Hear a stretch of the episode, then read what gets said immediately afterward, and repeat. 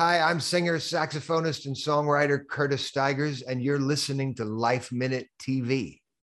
Award winning singer, songwriter, saxophonist Curtis Stigers first stepped onto the scene in 1991 with his eponymous debut album that sold 1.5 million copies.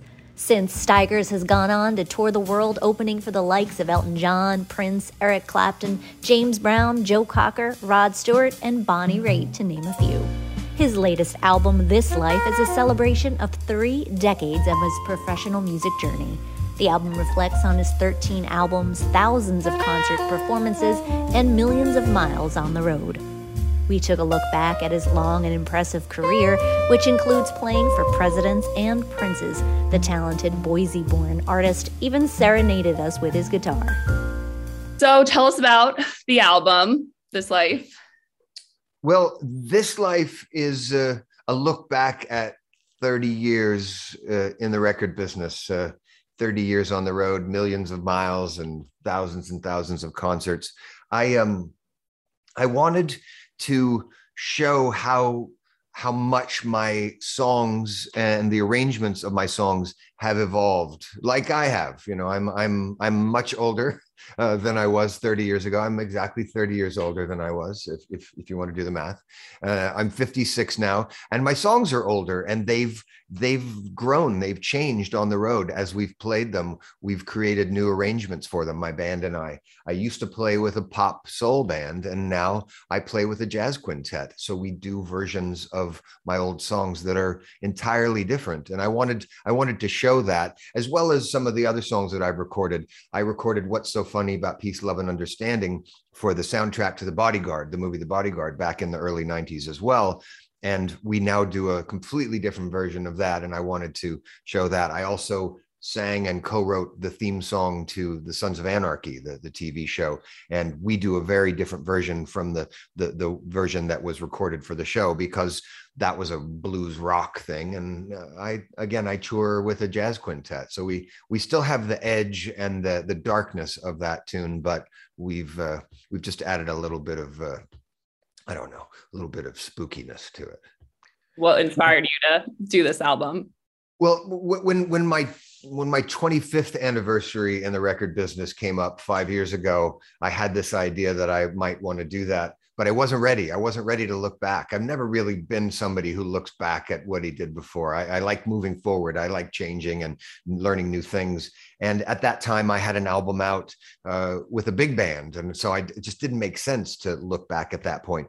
But as as 30 years uh, came up uh, in the in the headlights, I, I, thought, well, this would be a good time. This is a so I actually went into the studio in uh, October of uh, 2019, uh, about four months before the world came to a screeching halt. Uh, and that was just an accident. I, I I went in then because I knew I, w- I had a new album coming out, an album called Gentleman, and I didn't want to I didn't want to miss the chance. I had some time off that October, so I took my band into the studio in Brooklyn, New York, at Brooklyn Recording, and we made this album.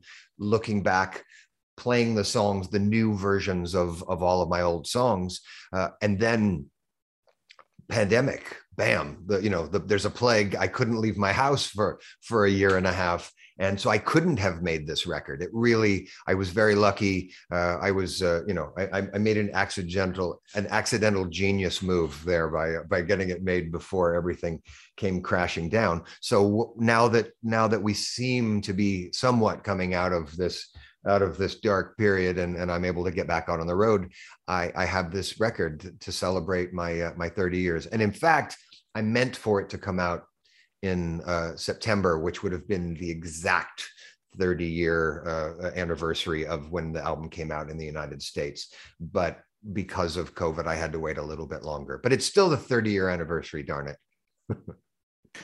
Tell us about the track You're All That Matters to Me. Well, You're All That Matters to Me was the second single from my first album. And uh, it it was a, a, hit all over the world. My first song, I Wonder Why, was the big smash. That was top 10. You're All That Matters to Me, particularly um, in, in Great Britain, uh, is, is still, I mean, it gets played at weddings all the time. It's one of those songs.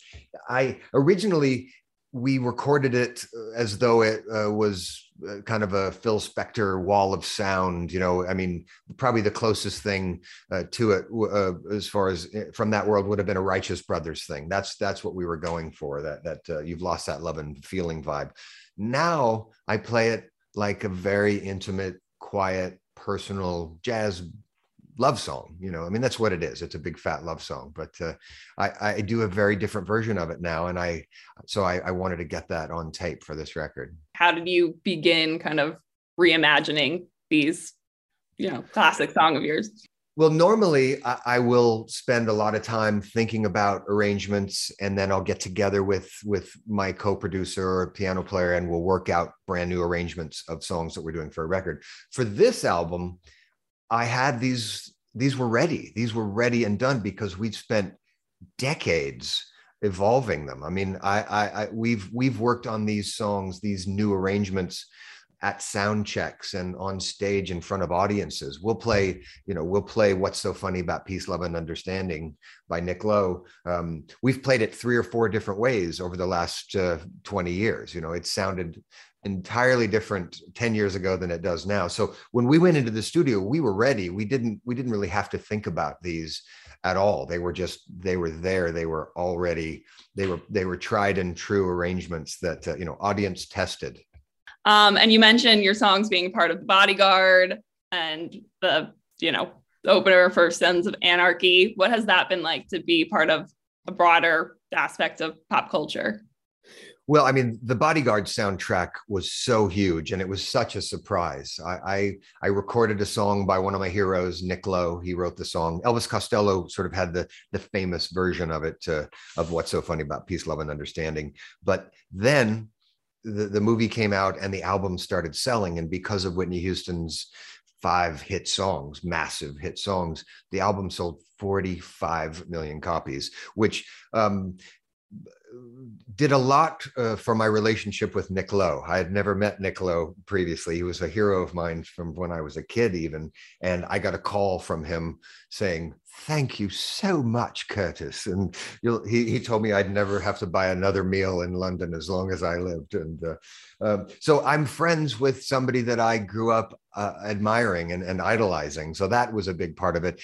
Um, and uh, I, I, made less money than he did. He made a lot of money um, because I was on the same label uh, a, a, as the album was on. A lot of that money went toward the making of my next record. So the, the record companies always have a, a, way of keeping your money, and they did. But um, but that was fun. And then the Sons of Anarchy thing that was just a, a really nice break. A, a, friend of mine is the was the the music supervisor, and he asked me to write the lyrics. Once I'd written the lyrics or co-written the lyrics, uh, I sang a demo for it, and that demo became the recording. So I was the voice of Sons of Anarchy. It led me to. Uh, or it led a lot of new fans to me, which was nice. You know, I, I make these days I make pretty pretty uh, sur- well quieter jazz records. I mean, they still have they have still have loud points, but not nearly the rock thing that uh, that that Sons of Anarchy thing was. So it brought a lot of people that wouldn't have found me otherwise. It, has been a lot of fun, and I got to we we were nominated for an Emmy award. That was cool. I got to go to the Emmys and ride in a ride in a limo with my friend Seth MacFarlane. It was cool. It was a nice time. Speaking of Seth MacFarlane, you got to be in the TED movies. Tell us about that.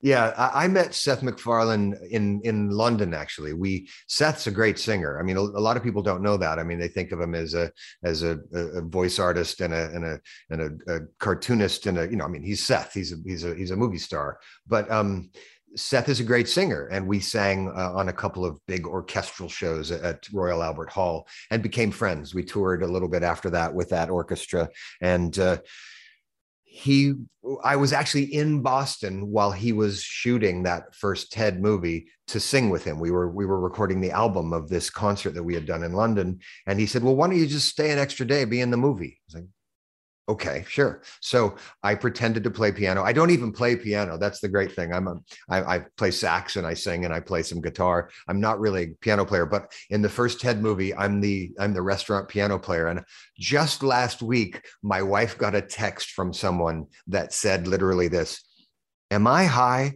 or is Curtis in Ted?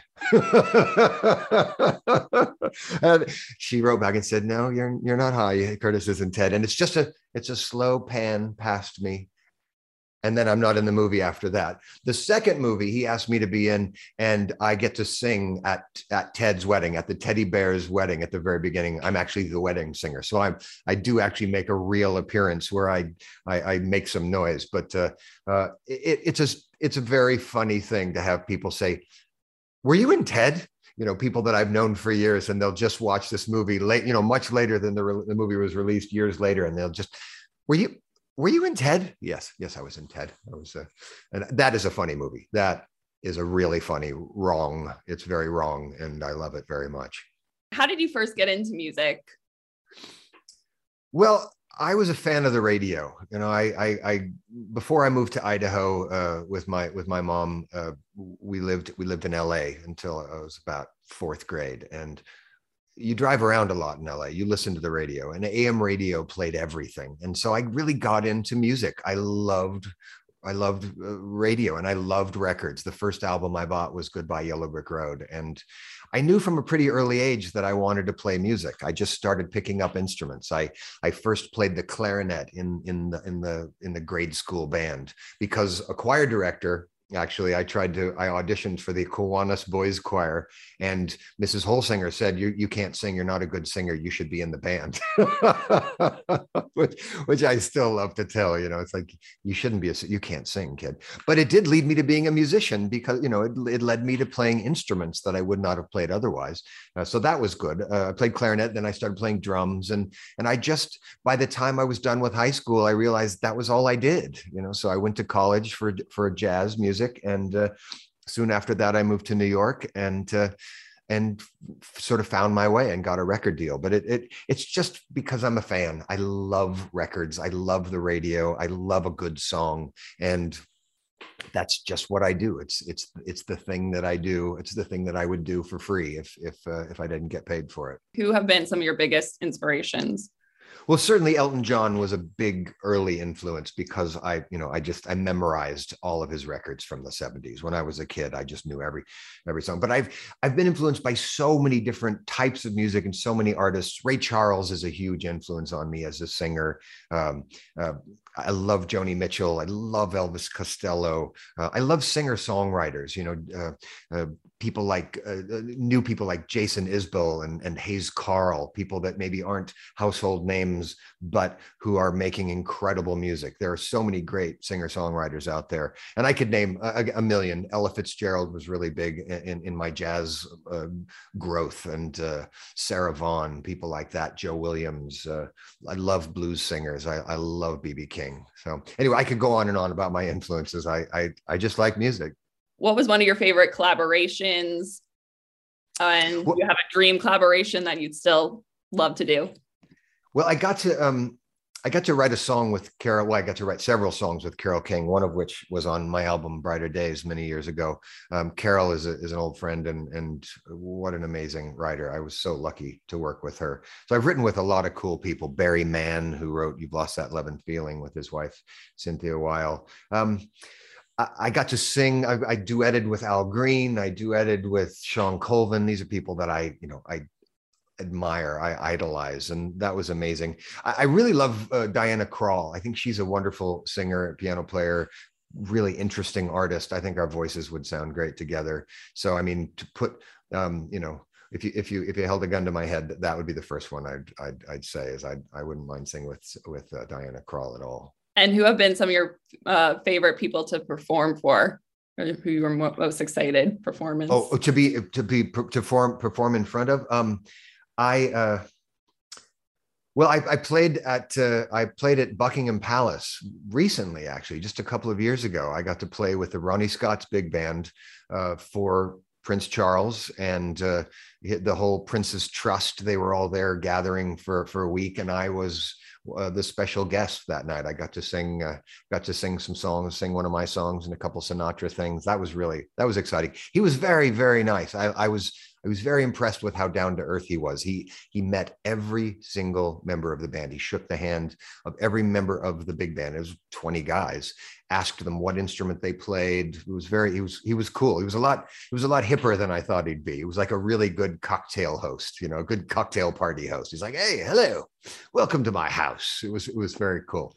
So that was pretty exciting. Um, Van Morrison has been coming to my shows in London the last couple of times I played there. That's that's almost debilitating to have Van Morrison in the audience. It's almost like you know, it, it's it's pretty it, to have grown up listening to someone as much as I I did, and then to have him in the audience. It's a it's, it's a little terrifying.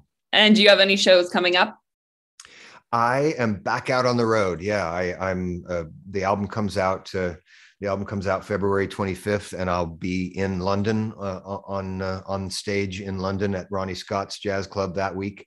I come home for a couple of weeks, and then I go back to the UK. I'm, I'm on the road for about a month, uh, touring over there, and I'll be I'll be all over the world. You just check out curtisstigers.com, and you'll see I'm I'm a busy man. I like I like playing for people. That's how I define myself as, as a live performer. I like making records. I love being on stage. So I tend to be on the road all year long. You know, I come home a lot, but I'm I'm I'm kind of a I'm a full-time tourer. And you mentioned some before, but are there any other current artists or music you listen to these days? you, you would put me on the spot. um, let's see. I'm trying to think of who else. Uh, again, I, I listen to I listen to people that maybe a lot of people. I don't tend to listen to pop radio that much, so I hear stuff that other people don't. There's a there's a wonderful artist uh, who I actually know who's uh, really getting a lot of uh, uh, press and and uh, noise about her these days. Her name is Eilen Jewell, really great singer songwriter. Uh, somewhere between, she's kind of it's like if you took Billie Holiday and Loretta Lynn, you know, the country singer, and put them together. It's like jazz, country, country jazz. Um, I, I, really, I think she's great. She's one I would, I would bring up. Uh, but you know, you put me on the spot. I can't think of anybody else. and now that you've been in the business for 30 years, what's one of your most uh, proudest accomplishments? What are you most proud of? Well, the thing that has been most important to me has been the music. I mean, I've done a lot of cool things. I've played in front of, you know, 88,000 people at, at Wembley Stadium. I played at Shea Stadium with Elton John and Eric Clapton. I, you know, I, I've, I've met my heroes. I've, you know, I've been on all the TV shows, Letterman and, and the Tonight Show and, and all that stuff. But the thing that I'm most proud of is just that I, I play the music that I love. I, I it, I, I I, sort of I had to dismantle my pop career in order to make music that uh, really I was the the boss of. You know, I, I'm I'm a bit of a control freak, so I pride myself in being somebody that that makes music for myself, and then hopefully other people. Uh, hopefully, uh, there there are enough other people that like it that uh, I can pay the mortgage and put my daughter through college. So I've uh, I, I I sort of I had to forego being a, a, a zillionaire, uh, or at least uh, the possibility of it, so that I could make the music that I love. And uh, you know, I, I I'm happy with that. I, I love my career and I love how my life is going. And what's next for you? Is there something you still want to accomplish that you haven't yet? oh i i i keep looking for new things you know I, I, have this i have this every wednesday i have my live stream show songs from my kitchen and uh, that has led me to think maybe i want to make a record like an acoustic record uh, the way that i do my shows in my kitchen with my guitar and my dogs you know just just a record with me and my dogs might be the thing and i i want to take that on the road with a screen behind me i've got a whole plan for that i'd also love to make a record with an uh, uh with an orchestra i've i've played a lot with orchestras over the years, but I've never gotten to make a recording. It costs a lot of money, so I'm going to need some. Uh, I mean, if, if, anyone out there wants to financially back me to record with the with the with some amazing uh, big orchestra, I'd be happy to talk to you you can crowdsource too. yeah, whatever it takes. So that there, but I'm I'm always looking for something new, and I'm I'm always confusing publicists. Who who is this guy? Who is this? Why does he do so many different things? Well, it's just it keeps me interested. That's it's it's who I am. I, I'm versatility has always been my my blessing and sometimes my curse. And what do you like to do when you're not working? I am an avid cyclist. I spend a lot of time on my mountain bike here in Idaho, uh, and I'm a road cyclist as well. And then in the winter, I ski. I love to cross country ski and downhill ski. I've been doing that since I was a kid. Uh, so that's those are the things that I spend a lot of time at. I also uh, I spend a lot of time here at home raising funds for Interfaith Sanctuary Homeless Shelter. It's a it's a, a, low barrier shelter that my wife now happens to be the executive director of. We started raising funds for them 15 years ago, and we've raised over two million dollars for them. And I'm I'm really I, I'm very serious uh, about that and very proud of of the work that we get to do. I'm I'm I'm I'm I'm grateful that I get the chance to take to help take care of people who need some help. Awesome. And since we're Life Minute TV, what's a piece of life advice that you live by or something? Just your best piece of advice. Whew. Um, follow your heart.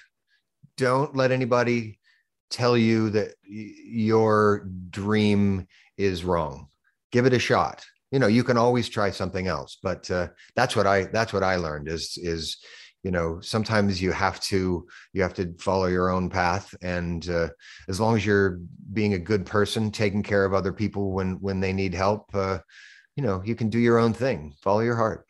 This is uh, my song i wonder why that's on my it comes from my new album this life. Love is a hunger. It burns in my soul. But you never the pain. And love is an anchor that won't let me go. I reach out to hold you, but you push me away. Then you always convince me to stay. And I wonder why we hold on with tears in our eyes. I wonder why we have to break down to make things alright. And I wonder why I can't seem to tell you goodbye. Yes, I wonder why. Now, I'm no angel with my selfish pride. I love you more every day. Love is an anger that builds up inside as the tears of frustration roll down my face. Why does love always have to turn out this way? And I wonder why we hold on tears in our eyes. And I wonder why we have to break down to make things alright. And I wonder why I can't sing to tell you goodbye. Yes, I wonder why.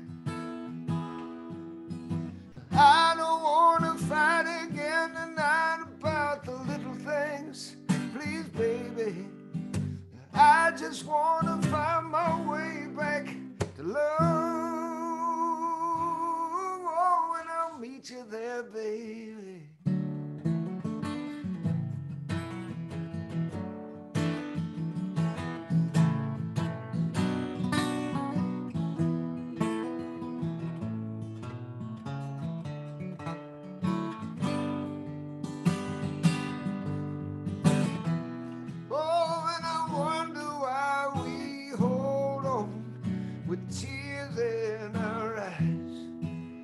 And I wonder why we have to break down to make things alright. And I wonder why I can't seem to tell you goodbye. Yeah, yes, I wonder why. Yeah, baby, I wonder why. Love, love is a hunger.